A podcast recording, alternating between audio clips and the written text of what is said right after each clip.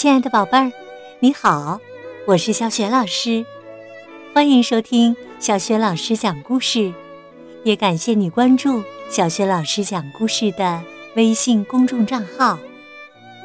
今天呢，小雪老师给你带来的是中国的传统故事，名字叫八仙过海。八仙都有谁呢？他们各自都是用什么特殊的方式渡过汪洋大海的呢？下面我们就在故事当中寻找答案咯。八仙过海。传说古时候啊，道家有八位神仙，人称八仙。他们分别是铁拐李、钟汉黎、张果老、吕洞宾、何仙姑、蓝采和、韩湘子和曹果舅。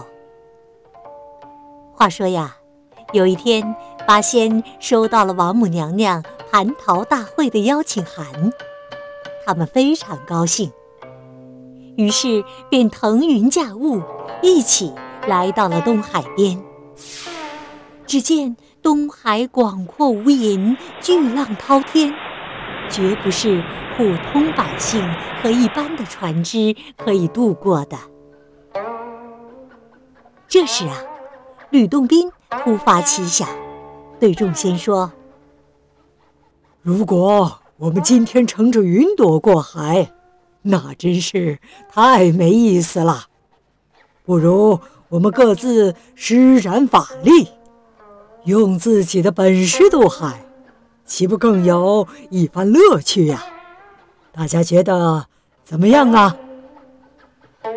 其他几位神仙听了也来了兴致，纷纷赞同吕洞宾出的这个主意。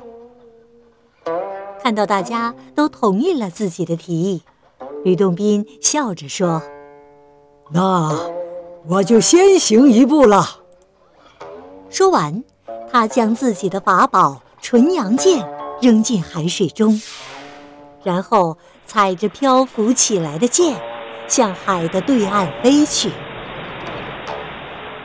一位风度翩翩的斯文公子紧随其后，将自己的法宝紫金箫抛入水中，然后踏着它过海。这位公子就是传说中的韩湘子，据说他就是跟着吕洞宾学习才得道成仙的。此时啊，铁拐李站出来，大喊一声：下一个我来！只见他拄着一根铁拐杖，一瘸一拐地走了过来。原来呀，铁拐李的一条腿瘸了，不过可别小看它，据说呀，它有一个宝葫芦，里面装满了济世救人的灵丹妙药。瞧，它把宝葫芦扔进海中，自己稳稳地坐在上面，气定神闲地过了海。汉钟离挥动着芭蕉扇紧随其后。这时候啊，只见一个毛驴驮着一个老爷爷，慢悠悠地在海上行走起来。海水波涛汹涌，可是这毛驴就像在平地上走动一样。大家不由得赞叹道：张果老的法力真是高强啊！原来呀，毛驴上的老爷爷就是张果老，他手上拿着的鱼骨就是他的法宝。一位手持荷花的仙子跟在后面，笑意盈盈地将一朵荷花轻轻地抛入水中，然后跳到荷花上，也轻飘飘地渡过了海。她就是八仙中唯一的一位女神仙，因为总是手持荷花，所以大家都称她为何仙姑。最后啊，八仙之中只剩下蓝采和和曹国舅没有过海了。蓝采和并不着急，只见他不慌不忙地将自己的宝物，一只大花篮放入水中，然后啊，一边唱着歌，一边站在花篮的把手上，就这样渡过了东海。最后过海的是曹国舅，他在八仙当中的地位也是最尊贵的，因为他是宋朝曹皇后的弟弟，因此人称曹国舅。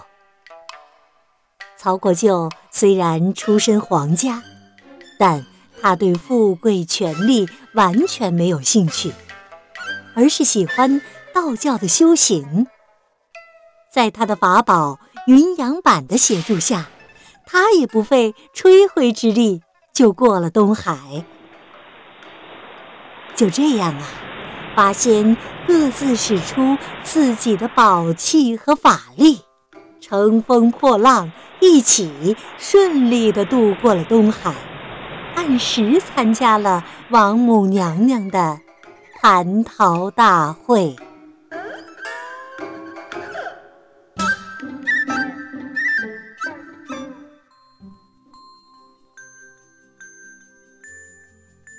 宝贝儿，刚刚啊，你听到的是小雪老师为你讲的中国传统神话故事《八仙过海》。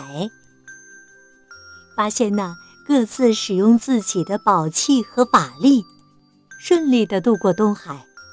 后来人们就用八仙过海这个词，比喻人们各自施展不同的本领，来互相竞赛，完成任务。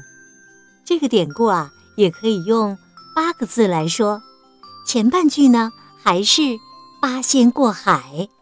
宝贝儿，你知道后半句的四个字是什么吗？如果不知道的话，可以向爸爸妈妈请教一下哟。想好了，别忘了通过微信留言告诉小雪老师。小雪老师的微信公众号是小雪老师讲故事，欢迎各位亲爱的宝爸宝妈来关注，宝贝儿就可以每天第一时间听到小学老师更新的故事了，还可以听到小学语文课文朗读等很多实用又有趣的音频，也有我的原创文章和丰富的活动。我的个人微信号也在微信平台页面当中。好啦，故事就讲到这里啦，宝贝儿。如果你是在晚上听故事，也有了困意了，下面就和小雪老师一起进入睡前小仪式吧。嗯，首先呢，还是给你身边的人一个暖暖的抱抱，向他道声晚安，然后盖上被子，闭上眼睛，想象着身体非常的柔软放松，就像柔软的果冻一样。宝贝儿，祝你今晚做个好梦，晚安。